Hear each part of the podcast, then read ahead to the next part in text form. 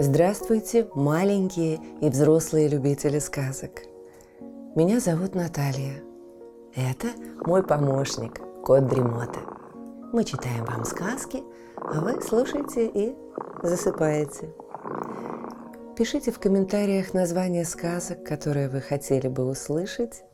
Подписывайтесь на нас в соцсетях, ставьте лайк, жмите на колокольчик и устраивайтесь поудобнее. Сказка начинается. Филиппинская сказка «Клад».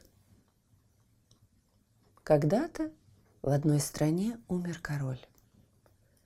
Новым королем стал его юный сын, который унаследовал от отца обширное и богатое королевство. Юноша был очень добр. Он был готов помочь каждому, кто нуждался. И вскоре королевская казна опустела. Советники, которых раньше было великое множество, видя, что больше им поживиться нечем, стали один за другим покидать юношу. Теперь король сам нуждался в помощи, и ему пришлось заложить пол королевства. Как-то раз молодой король лег после обеда отдохнуть, уснул, и во сне ему явился покойный отец. Старый король сказал, «Я оставил клад в подземелье дворца. Если ты хочешь получить его, иди в город темнокожих и отыщи там моего любимого слугу. Он скажет, что тебе делать дальше.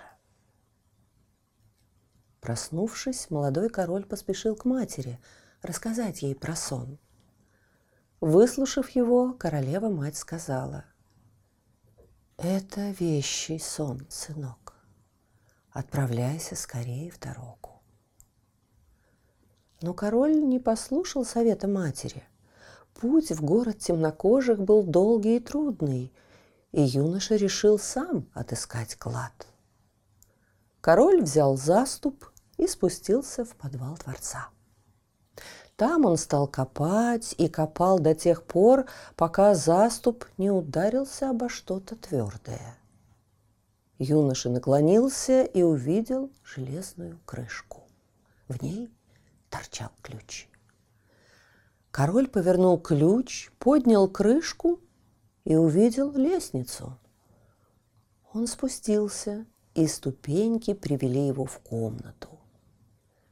Едва он вошел туда, в комнате стало светло, как днем. Это свет его факела отразили сотни сотен раз в двух алмазных колоннах – стоявших по сторонам двери, которая вела в следующую комнату. Вторая комната оказалась просторнее первой, и в ней стоял большой железный сундук. Король открыл сундук и увидел, что он полон золотых монет. Как же изумился юноша! Чтобы увериться в том, что это не сон, он взял горсть монет и поднялся с ними из подвала наверх. Оказавшись в своих покоях, король протер глаза и снова посмотрел на монеты. И они по-прежнему были из чистого золота. Не помня себя от радости, он поспешил к матери и закричал «Я нашел сокровище, матушка!» Увидев в руке у сына сверкающие монеты, королева-мать воскликнула – Наконец-то мы выплатим долги и выкупим наши земли. Они тут же спустились в подвал, и мать замерла, ошеломленная сиянием двух алмазных колонн. Она стояла и глядела на них, а король тем временем прошел во вторую комнату. Только теперь он заметил, что одну стену в ней закрывает широкая шелковая занавеска.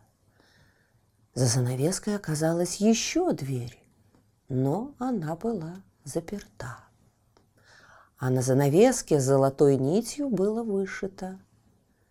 За этой дверью стоят семь алмазных колонн и три сундука с бриллиантами. но помочь открыть эту дверь может только любимый слуга твоего отца, который живет в городе темнокожих. Юноша пожалел, что не сразу пошел в город темнокожих за слугой своего отца, и теперь, переодевшись бедным странником, отправился в путь. Долгой и трудной оказалась дорога. Но, наконец, король прибыл в город темнокожих и разыскал там любимого слугу своего отца. Тот был очень рад его увидеть, и юноша рассказал темнокожему о вещем сне, о том, как нашел клад и зачем собрался и отправился в дальние края, переодевшись бедным странником. Выслушав его рассказ, слуга поклонился юноше и сказал, «Я был любимцем твоего отца. Теперь мой хозяин – ты, и я готов на все ради тебя. Но не в моей власти открыть третью комнату. Есть только одно существо, которое может ее открыть. Это царь духов. Он хорошо знал твоего отца и был его другом. Мы пойдем к нему вместе. И они отправились в путь. Скоро они пришли к реке, и темнокожий слуга сказал молодому королю. «Если увидишь что-нибудь необычное, не показывай, что ты удивлен, иначе будет беда». Темнокожий махнул рукой, и как же удивился и испугался молодой король, когда увидел, что к ним плывет на лодке сфинкс. Но и виду не показал. Они сели в лодку, и сфинкс перевез их на другой берег. Сойдя на берег, юноши и темнокожий пошли дальше и, наконец, пришли ко дворцу царя духов. Они постучали в ворота – Потемнело небо, засверкали молнии, загремел гром, и только после этого ворота открылись. За первой стеной оказалась вторая. Король и темнокожий постучали в ворота второй стены. Ворота сразу распахнулись, и из них выскочили два льва, готовые броситься на пришельцев и растерзать их. Глаза львов сверкали, как огненные шары, но, узнав темнокожего, львы приветливо замахали хвостами. Юноши со старым слугой прошли к царскому трону, и восседавший на нем царь духов спросил их, «Что вам нужно?» Отвечать стал темнокожий. «Это сын покойного короля, твоего друга», Недавно ему открылась тайна. Он узнал, что в подземелье дворца зарыт клад, предназначенный для того, чтобы выручить его в трудный час. Ты знаешь, что без твоей помощи ему не проникнуть в третью комнату, где хранится большая часть сокровищ. «Молодой король», — сказал царь духов, — «это правда. Только я могу открыть дверь в эту комнату. Это я подарил семь алмазных колонн твоему отцу. Но я хотел бы, чтобы ты, прежде чем я тебе помогу, оказал мне услугу. Я открою комнату с сокровищем, о котором ты мечтаешь, если ты найдешь для меня красавицу – чье сердце еще не знало любви. Услыхав это, юноша растерялся, а потом сказал удрученно. «О, царь духов, как могу я выполнить твое желание? Ведь человеку не дано знать, что таит в себе сердце женщины.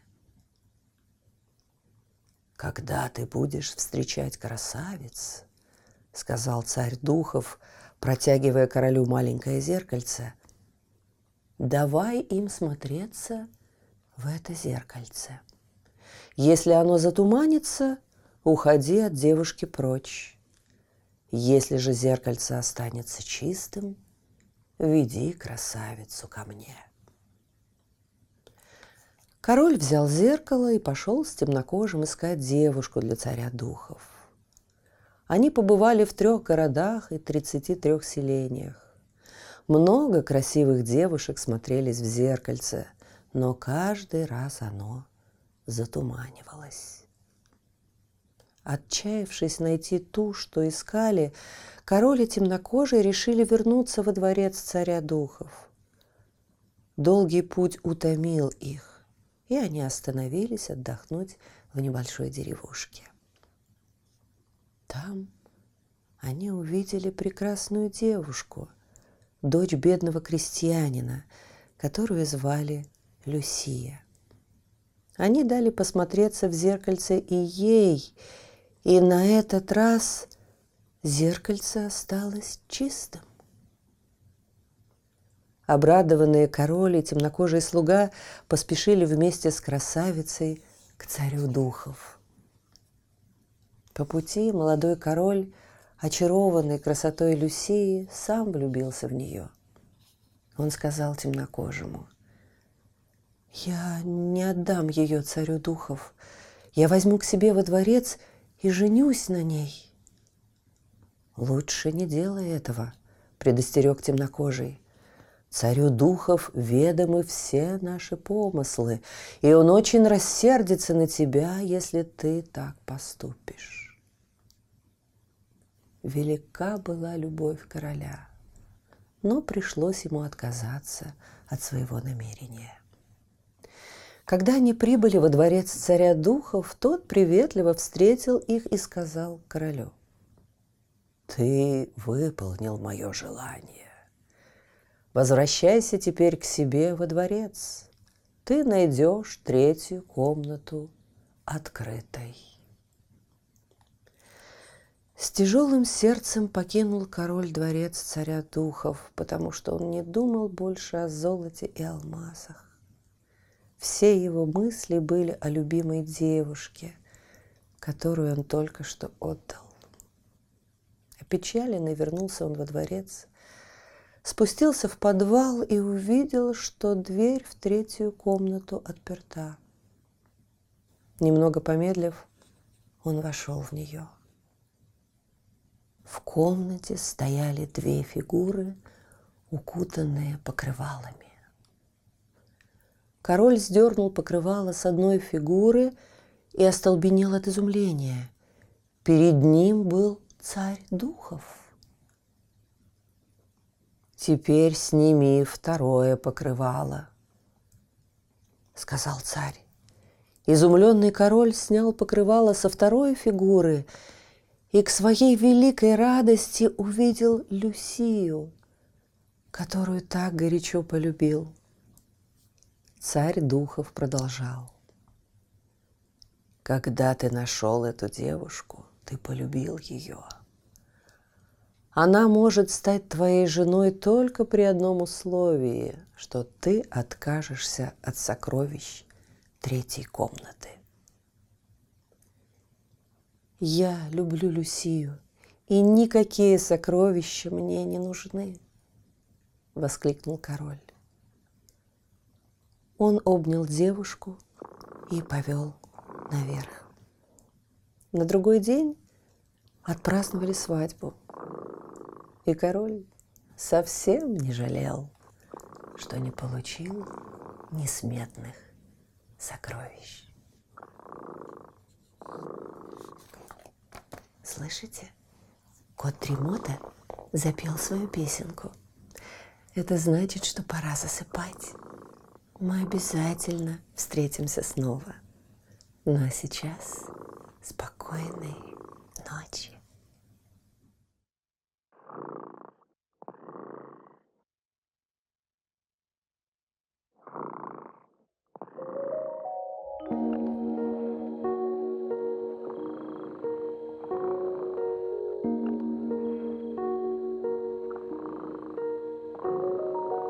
Кот дремота сладко спит, Песенку свою урчит.